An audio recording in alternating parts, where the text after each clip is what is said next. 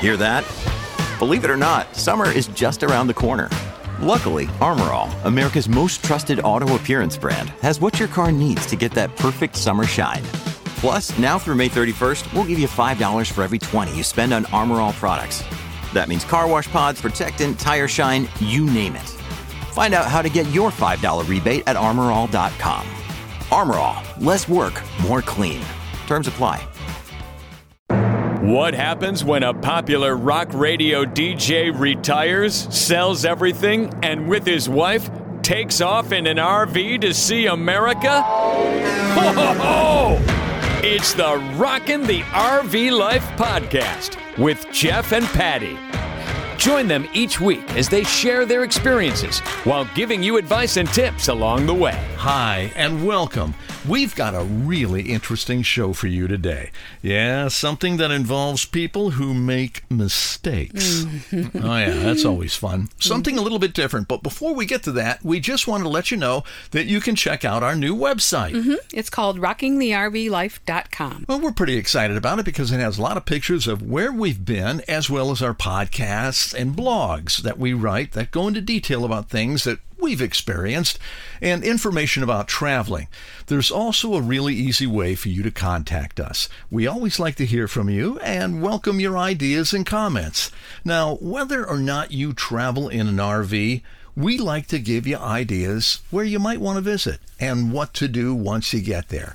We also have links to our social media posts on Facebook, Instagram, and our videos on YouTube. So we plan to keep everything fresh with updates as well. There's also a shop that we've added where you can purchase rocking the RV life goodies like t shirts and more. And we'd like to thank artist David Helton for doing all the designs and artwork for our t shirts. David is famous for all the artwork he did for WMMS Radio when I was there, and he's one of the best. His designs are unique. The shirts are available at rockingthervlife.com. Thanks. We've spent the last month here in Las Vegas. That's where we are right now. We're getting ready to leave. It's great in the winter because the weather is almost perfect and there's a lot to do in and around Las Vegas. Now, when you travel, you probably see a lot of what we see. You ever notice off road vehicles? Sometimes you'll see them in the back of pickup trucks, trailers, sometimes they're in those toy haulers. But you'll see everything from ATVs, all terrain vehicles, to the larger side by sides, four passenger 4x4s, as well as Jeeps, Toyotas, Broncos, and a whole lot more. Many are customized for the rough off road terrains, and some people will even take their regular cars and trucks off road too. So I know what you're thinking. What could possibly go wrong with this?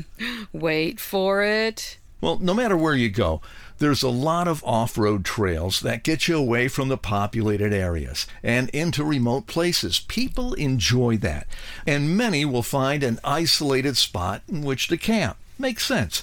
A few years ago, Patti and I rented a Jeep, and we took the old mule trails, the switchbacks, up into the Rocky Mountains near Telluride. It was absolutely fun, and we were constantly stopping to take amazing pictures of Oh, the scenery. It was. It was beautiful. But no matter where you are, especially in the southwest desert, off roading is pretty popular. But what happens if something goes wrong? It happens a lot, doesn't yeah, it? a lot more than mm-hmm. you think. Yeah. We've experienced it. Mm-hmm. We were off roading going to a ghost town in Yuma, Arizona, mm-hmm. when we got a flat tire. That's when I realized how unprepared we were. We only had a bottle of water and we needed the spare tire, but we had the bike rack on the back and didn't have a wrench to take it off. Duh. Thankfully, another Jeeper came along and helped us out. John Palmieri. He's an Army veteran. He knows Jeeps like the back of his hand, and he was a huge help. We couldn't believe it. We were so fortunate. We really were. Yeah. And that was a heck of a lesson we learned. I was just going to say, we sure learned a lesson. But just recently, we were in Death Valley National Park and we saw a car that had gone off the road. Oh, yeah. It was like a four door sedan. It was about probably 100 feet off the road. Yeah. It's like, what the heck's it doing there? we continued on and went over to the Badwater Basin. So when we were done there, we had to come back the same way. And as we were coming up to the car, I said, Jeff, you got to pull over. Let's go check this car out. Let's see what's going on over here. Yeah, so we did. we did. So we got out of the car. We went over to check it out. There was a note taped to the driver's window, and it said that they had called for a tow truck and they were waiting for that. Not that there was anybody around. Right. But, you know, the nearest tow truck would be coming from like 80 miles away. You know how much that would cost? That's going to cost a lot. a fortune. Oh, yeah. They had gone off road a little bit with it, and they oh. hit a ravine. They did. Airbag had Oh. Yeah. been deployed on the driver's side. Yeah, and then the on the passenger side, whoever was sitting there without a seatbelt hit that windshield. Yeah, you can see somebody's Yep. noggin hit the windshield. Yeah. yeah, Oh, and no airbag on that side. Yeah, it was it was really Anyway, sad. we posted a picture of that car on mm-hmm. Facebook, and one of our friends, Joe Glicken, responded, saying that his son, Brian Glicken, lives in Vegas and works with a group that does off road recoveries. Obviously, these people don't know about SNORR. Yeah, they exactly. should know about SNORR so they could call him. we thought this would be a really interesting subject. So we called Brian, and what he told us really surprised us. Yeah, he volunteers with Southern Nevada Off Road Recovery, SNORR for short, so it's like S N O R R. They are an all volunteer organization dedicated to helping those stranded off road at no cost. A nonprofit organization that averages about two rescues each day. That's a lot. That is a heck of a lot. Mm-hmm. and they operate within approximately four hours driving distance from Las Vegas, and that includes Death Valley, Lake Mead, and more. we decided to take our microphones to mm-hmm. Brian's house. Yeah. And we spoke with members of SNORR.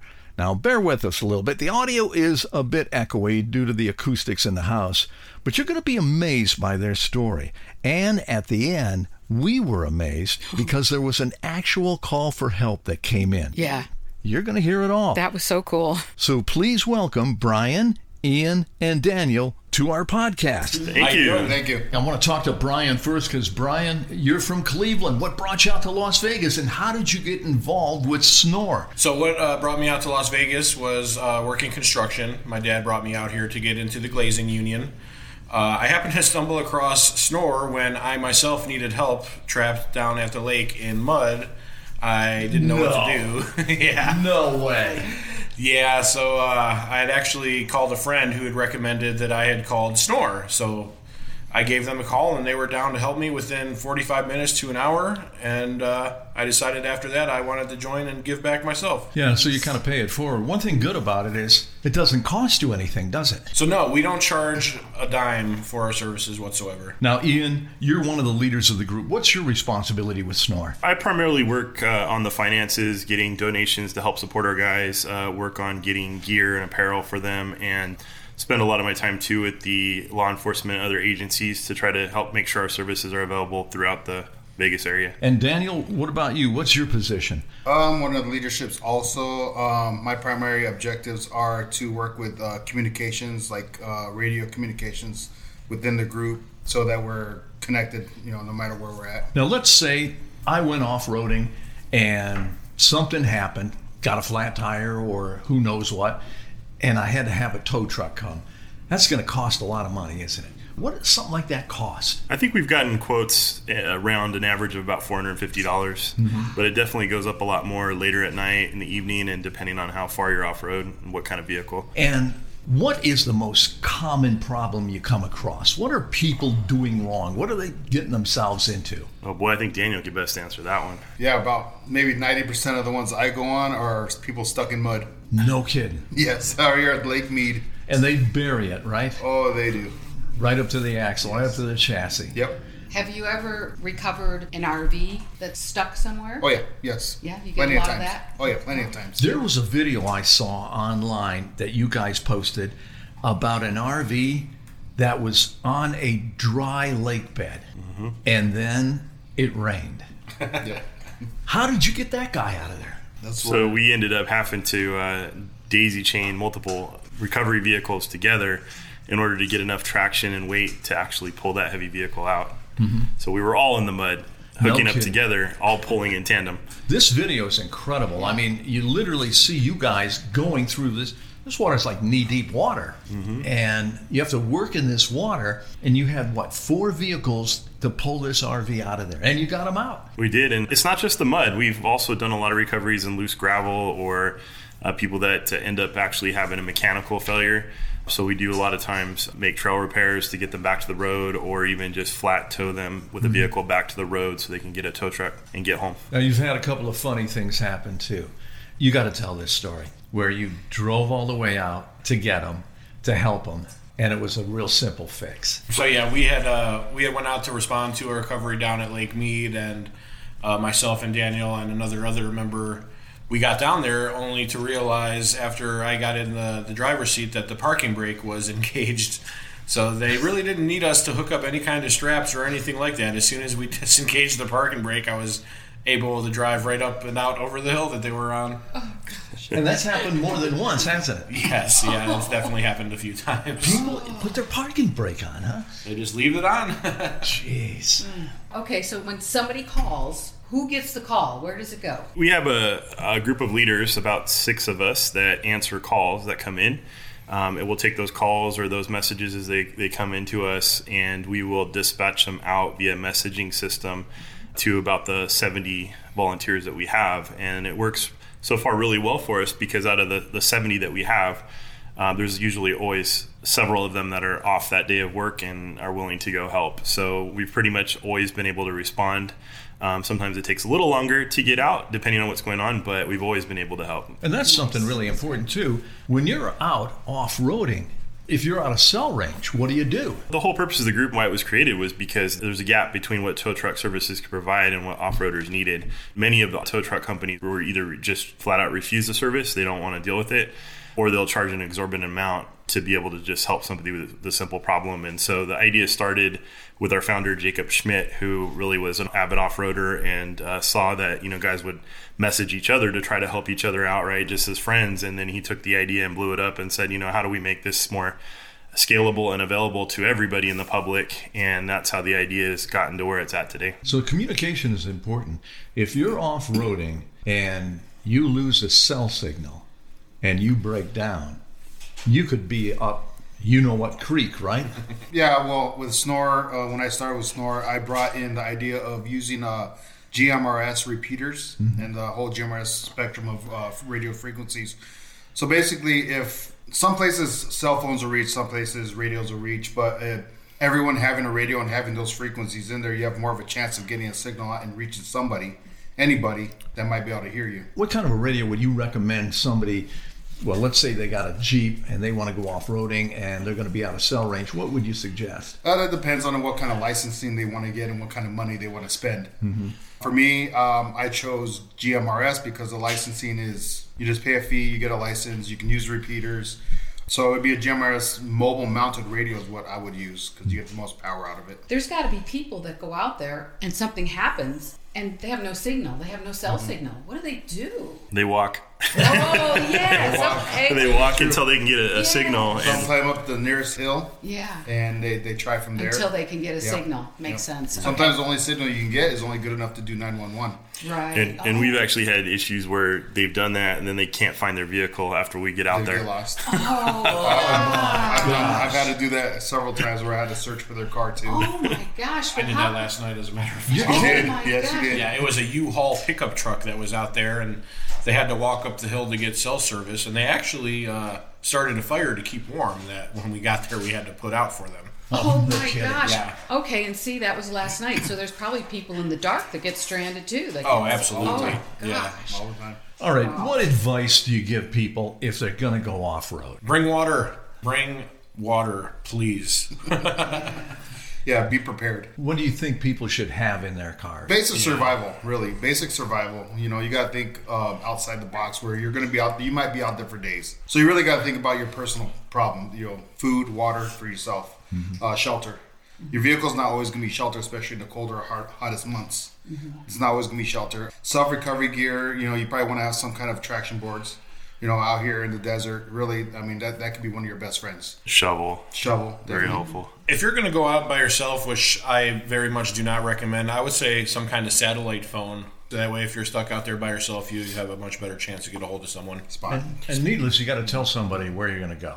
Yep. Yeah. You got to have a plan Oh, and, and let somebody know, hey, if I'm not home by Patti, if I'm not home by 10 o'clock tonight, I'm not out drinking with Brian. yeah, always always depend on the buddy system for sure. What's the procedure you guys use to get people to do this the right way? There's one of our fundraisers in order to build some donations up for fuel money is that we host uh, every about six weeks a class for basic off-roading and survival class for the public and in that class that we teach with the public we go over all the fundamentals of off-roading um, basic tools you can use basic recovery gear and how to use it properly and safely basic first aid information, radio and communication information, as well as, you know, really just the best, most safest way to go out there and have fun enjoying your off road vehicles. How to determine their coordinates if they need to ask for help. I know there's a lot of people that they'll buy a razor or they'll put a lift kit on the Jeep and take off. There's a heck of a lot more to it than just doing that, right? Absolutely. Uh, you know, it all depends. I, my biggest thing is tires. If you're going to go off roading,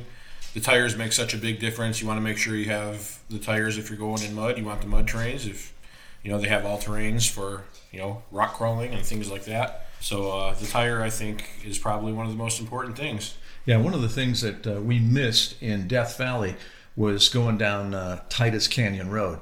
Somebody told us you got to have good tires to do that, and I don't know if that's true or not. Brian, you're shaking your head. Uh, yeah, you know that's one I've never heard of. To be quite honest, maybe Daniel, you used to trail, right? It probably has a lot of rocks. Yeah, it does. That's what it is. Well, It's our tires rocks. have about 45,000 miles on them, and I've had two flats recently. And I want to, when I get back to Ohio, I'm going to get a new set of tires on it. So we decided we weren't going to do the Titus Canyon Right. drive. So we, we passed on that. We passed. One flat tire in the desert, off road, will kind of teach you that, ah, you know what? We weren't prepared for that. We didn't have a three quarter inch wrench to take the bike rack off the back to get the tire off. Ooh. So if it can happen to me, Yeah, basic tools is a big one, like you did mentioned on the wrench. Um, I, like we all know we have to carry tools because we know of what we've experienced. But any off-roader, I think it's good to have a separate toolkit you can keep in the vehicle, just basic stuff. what kind of equipment do you guys use? When you get a call and somebody is stuck way out in the middle of nowhere, what do you take? Yeah, you have what do to you take got? the right thing for that. Most of us have our equipment that we keep in our vehicles. So basic recovery gear that we do carry. Uh, outside of a winch, if we have one, we carry straps, soft shackles, hard shackles, recovery boards, Snatch blocks, Bubba ropes. Some people carry Bubba ropes. Yeah, traction boards, uh, jacks, I carry uh, three power tools, Air compressor. Air compressor. Air compressor. Yes. fuses. Fuses is a big one. Fuses, yeah, those are Yeah. important. Some people blow fuses out there. Tire repair kits. From the time you get a phone call to the time you reach somebody, is it pretty immediate or I guess it depends on the distance, isn't it? Yeah. Doesn't it? Most times we have a response to someone going out to recovery within 10 minutes. That's pretty good. That's the majority of the time we'll have a response from somebody willing to go. That's fantastic.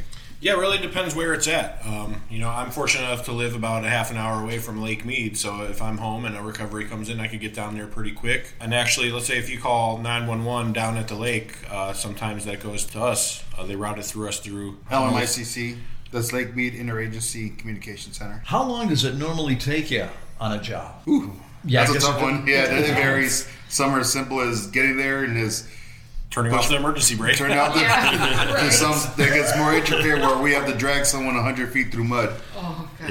Yeah. Yeah, that video of the RV and, and the other stuff that you guys dragged out of that lake is, is amazing. It's amazing that somebody went and camped on a dry lake bed and didn't check the weather. We've also had um, quite a few very detailed and complex recoveries as well.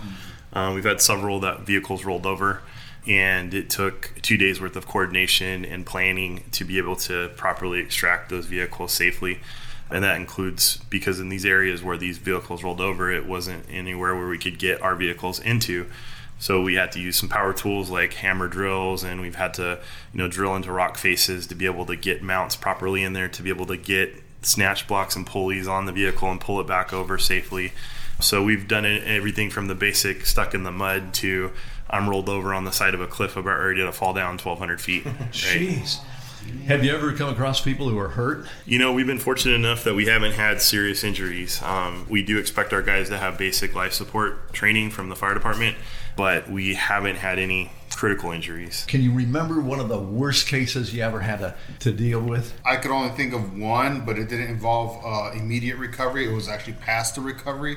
It's a couple that had uh, buried their car in mud. We got them out, but they decided they wanted to camp.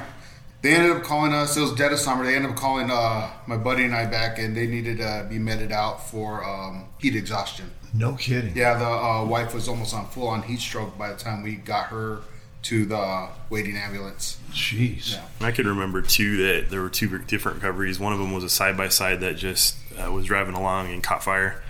The two uh, occupants were, were barely able to really cut the seatbelt off with a knife because the seatbelt was locked up too to get out of the vehicle in time to avoid getting burned up in there. Um, that was one, and then the other one was like a like the rollover rollover vehicles. I've said, um, you know, luckily the airbags and some of the safety restraints have helped save their lives and they were able to like the gentleman and his child were able to crawl out of the window and get out of there safely so no serious injuries but definitely very scary Daniel, I remember you were telling me you were up in the mountain doing the snow patrol, and somebody approached you guys, and you weren't even on a recovery. They just saw one of our vehicles, and they came up to him, and I wasn't there, but I remember that was being a pretty good story. We were doing snow patrol up in the mountain. Uh, snow patrols where we just go up in the mountain during the snowstorm, snowy season, and we just kind of cruise around, you know, seeing who needs help, people need stuck. But um, so one of our members was cruising along, and somebody came out and flagged them down, and they said that a lady had hit her head on a tree. Um, this is a really good example of the radio communications. I was able to, because there was no cell phone service there, I was able to use my radio and radio down into the valley with an emergency call for somebody to give 911 and give our exact location to get an ambulance up there to help her. You ended up losing one of your favorite sweaters or something. I lost, uh, yeah, well, I lost my my wool blanket in the process. That and my um, my Mylar blanket. Oh, man. What, what happened to it? They It took an ambulance ride with the lady because I used them both to uh, yeah, and cover just her. stayed with her. Yep, to keep her warm. Oh, Well, that's nice. yeah. All right, funny stories. We heard about the people who uh, got stranded because they had their parking brakes on. What else have you guys seen? Daniel, you're, you're smiling. What were they doing in that car? Doing something you don't do in public. You keep that behind closed doors. And they had already called you for help? uh, it was not actually the recovery that we were after. It was close to it. Oh, and you came across them. Okay. No, so needless to say, what is that old thing? If uh, this van is shaking, um, Yeah. No, if the van Rocking. If is the van's is rocking, don't come knocking. Right, exactly. you see some of that. All right, what's the bikini story? Uh, so I guess a couple of our guys went on a recovery to, for a lady out at Lake Mead, and um, she had gotten her vehicle stuck out there. A couple guys went up there to find her, and when they got there, she was in a what they described as a Brazilian bikini. No kidding. so they knew it was Brazilian, huh? Yeah, I mean, I ended up going up there a couple days later and just doing a lake patrol uh, for vehicles, and we spotted her vehicle on the side of a hill, so we decided to go check it, and it, it was stuck again. Oh, no kidding. But um, she wasn't in, in the bikini that time though. But she did have a, a drink in her hand, and she put it in my face, asking if I wanted some. Uh, I had one of the other buddies that were with her that was actually sober move her vehicle for her and park it because they were camping. Do you run into a lot of people who, you know, they get themselves stuck and, you know, they've had too much to drink or any of that? It's happened before. Yeah. We usually so. try not to um, put them back on the road. Yeah, yeah. Yeah. Thank you. That's our policy. Yeah. We had a few where we uh, had to wade out into the lake right Uh, I just did one the other night. right, Brian? Yeah, yeah. So uh, Daniel volunteered to go under the water. We had a, a truck. It was a, only a two-wheel drive truck, and they were trying to get a jet ski out of back onto their trailer out of Lake Mead, and they just backed in too far. It looked like, and they couldn't get traction. So uh, Daniel had to go into the water and find a good recovery point because you know you just don't want to you know attach to anything. You have to have a nice solid recovery point. So. Daniel was out there, uh, you know, getting wet, hooking, hooking up my winch for me, so that was nice. Oh, my God. Not the first time. How was their truck? Was their truck okay after that? It was full of water, but it was still running. They were smart enough to keep it running the whole time. Oh, Not yeah. the first time. The time that I did before that, where I had to get in the water, was a Jeep Renegade that actually nosedived into the water and was almost completely submerged. Wow. Yeah, we had to drag that out of the water too. Jeez. Do you ever wonder how the heck do people do this? Well, I know the girl, No. so I know how she did it. Oh, How'd she do it? Okay, So I'm not going to give any names, right, Nina? so she was camping down at the lake, and she went down a hill to get down to a little beach spot. Mm-hmm. While trying to get back up, she couldn't get up, so she's maneuvering her car around, trying to turn around, and she ended up going nose. She's like, "Well, if I go into the lake a little bit, I should be able to get more room to to pull forward." But she went a little too far, didn't see the ledge, and car sank. Oh my God. Oh gosh. Okay, this is the same person I've recovered four times. Oh. four times. The, the latest one was what? Uh, Sunday? Oh my God. What did she This do past Sunday? Sunday. What did she just do that? Uh, she decided she wanted to get close to the water again. Oh my God. And um, we- she had a kayak. You know, I'm, I'm she just get- got in the mud. I, I'm kind of under the impression she likes you. She's one of the first people I met here in Vegas when I started off roading. I guess Ean, it's bad when they call and they go, "Oh, send Daniel." Um, There has been calls, right, from from uh, Lake Mead where they called asking for me. oh, funny. Uh, they say, "Hey, it's me again," and we know who the me is. That's really incredible. Well, you guys are always on the lookout for volunteers, right? Yes. How can people volunteer with your organization? The first step that we ask is to uh, to take one of our recovery classes, um, and that's where we teach the basic safety and concepts around safe recovering of vehicles.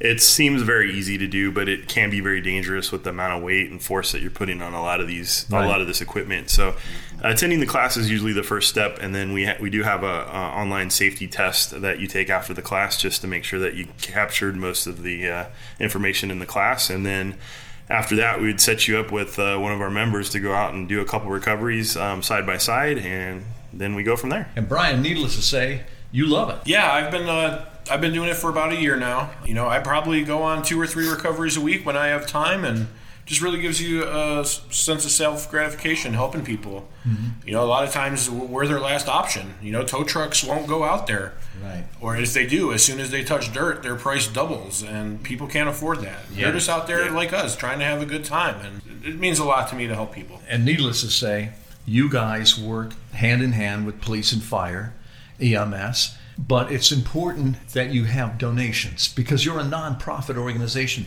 both federally and on the state level as well. That's correct. So, how can people donate to your organization? We uh, have been very fortunate. Our goal has been to keep it the services free for the public, you know, because there's those that can afford and those that can't, and we want we want to be able to keep it free.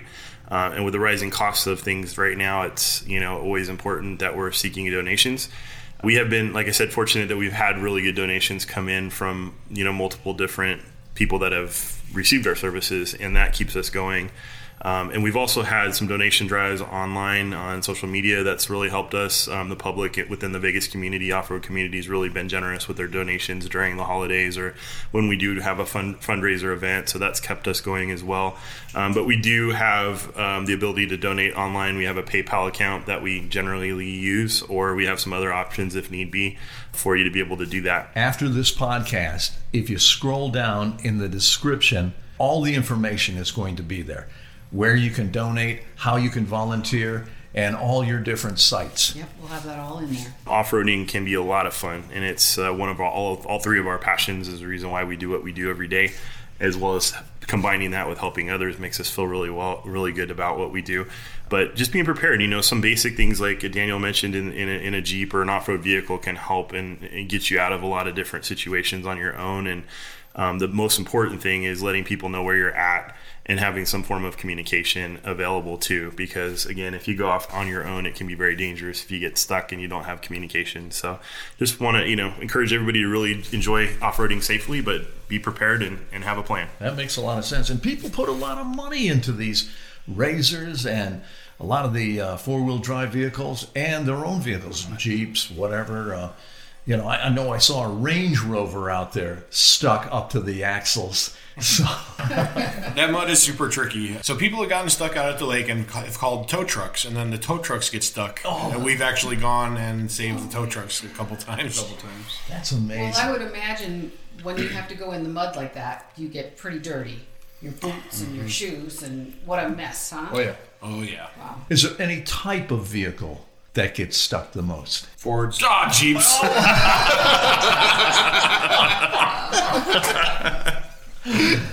Well, I want to thank you guys, uh, Brian, Ean, and uh, Daniel. Thank you very much for being on our podcast with Yeah. us. My You guys, pleasure. you guys do a fantastic job. You really do. And uh, anything we can do to support you, we're here for. Thank you very much. We appreciate you. Thank you. Thank you. On that note, the podcast had ended, and we started to take down the microphones and all the equipment. We sure did. And as soon as we started unplugging everything, Ean got a call. He sure did. And we hurried up and put it back together, and he let us listen in. he did. Listen to this. This is really cool. This is somebody who's in the desert who needs to be rescued Yep. because they got stuck. Yep. The Toyota Tacoma. Mm-hmm. Okay, what's the color? Gray. Okay. And what's your name, sir? And I got your phone number. Um, I'm gonna. I'm gonna. Uh, can you do me a favor? I'm gonna text you. I did. Uh, you should have got a, a text for um, a link to be able to pull up your coordinates there, and then just if you can screenshot that and send us back to back, send that back to us so we know exactly where you're at, and then maybe a picture of the situation. We should be able to get somebody going to you here in the next ten or fifteen minutes. I do appreciate that, guys, so much. All right, sir. Um, we'll send you that message, and if you can respond back, I'll let you know on the ETA. All right, copy that. All right. Thank you. Take care. Thank you. Bye bye. Well, that's incredible. You just got that uh, phone call, huh? Yeah, they, they posted on our Facebook page actually, No kidding. and we picked it up from there. And so it immediately alerted you. And uh, where's he stuck now? Uh, Hemenway Harbor. It's uh, the main launch ramp of the Lake Mead By Boulder by City. Boulder. And Yeah. he's stuck in the mud. Mm-hmm. Wow. And it's dark out. Yep. He's Oh, probably the, the dark ones are fun. he's probably been lights. battling it for a few hours, I'm sure, and decided need help. So who will go and uh, So you, uh, it'll probably be Brian. Uh, me, me too. Since I got Uh, and maybe even Alexis and Alexis. Yeah, I'll go through the lake to go home. So you guys all head out right now. All three of you? we could. Yeah. Patti, I think you ought to go with them. I would love to. That would be so interesting to see what they're going to do.